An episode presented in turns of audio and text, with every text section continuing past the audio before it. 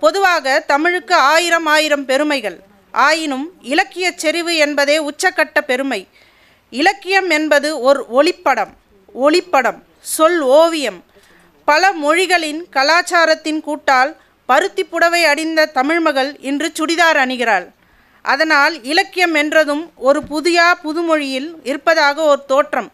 ஆசை இருந்தாலும் புரிதல் குறித்த பயம். அதனால் இலக்கியம் படிப்பதில் சிறு தயக்கம். இதை கடந்து இலக்கியத்தை நீராட துவங்கினாலேயே பல தாகம் தீர்ந்துவிடும். அதற்கு அடிப்படை தேடல் மட்டுமே.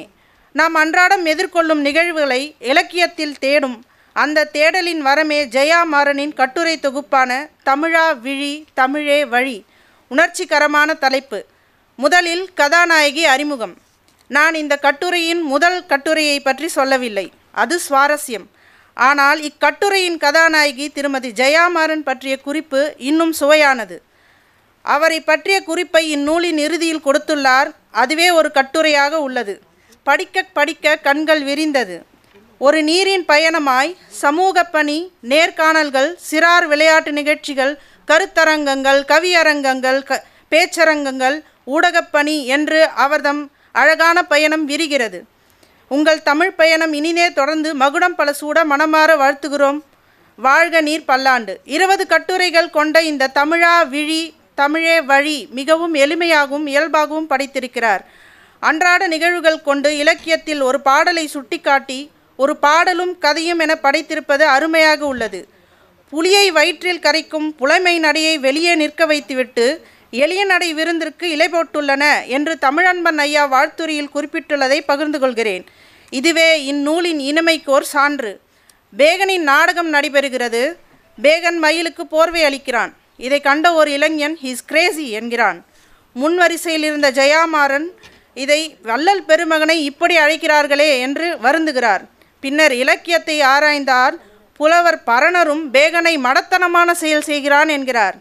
சொல்லும் விதம் வேறா இருந்தாலும் இருவருமே அவனை கிரேசி என்கிறார்கள். பரணர் கூறும் காரணம் கொடுத்த கொடுவை கொடை பயன் தருமா என்று யோசிக்காமலேயே அவன் கொடுத்து விடுவான்.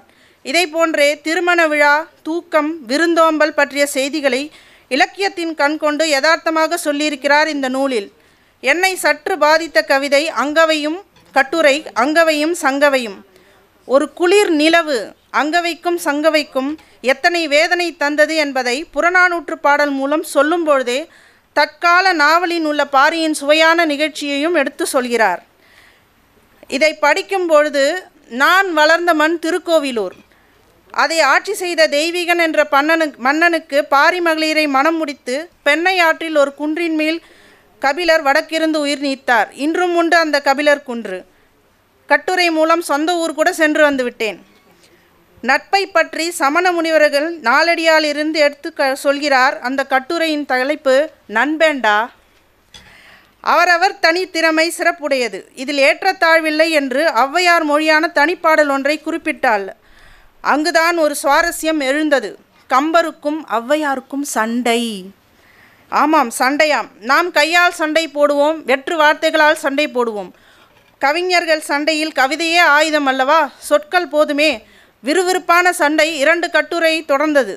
கிளைமேக்ஸில் கரண்ட் ஆஃப் ஆனது போல இரண்டு கட்டுரையிலேயே நிறுத்திவிட்டார் சண்டையை. அடுத்த நூலில் ஆவலா எதிர்பார்க்கலாமா?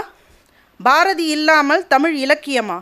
இன்று பெரும்பாலும் தமிழ் நேயர்கள் கொஞ்சம் வருத்தம் அடையும் விஷயம் சிறுவர்கள் தமிழ் நிறைய கற்பதில்லை என்பதே. அதை சொல்லும் பொழுதே பாரதி தன்னை ஆங்கிலம் படிக்க பணிக்கும் தன் தந்தையை பாவம் என்று அங்கலாய்க்கும் விதமான கவிதையை எடுத்து காட்டியுள்ளார். இப்படி இயல்பான பல விஷயங்களை எடுத்து அதை இலக்கியம் வழி எளிமையாக காட்டினார் ஜெயா மாறன். வாழ்த்துக்கள் சகோதரி.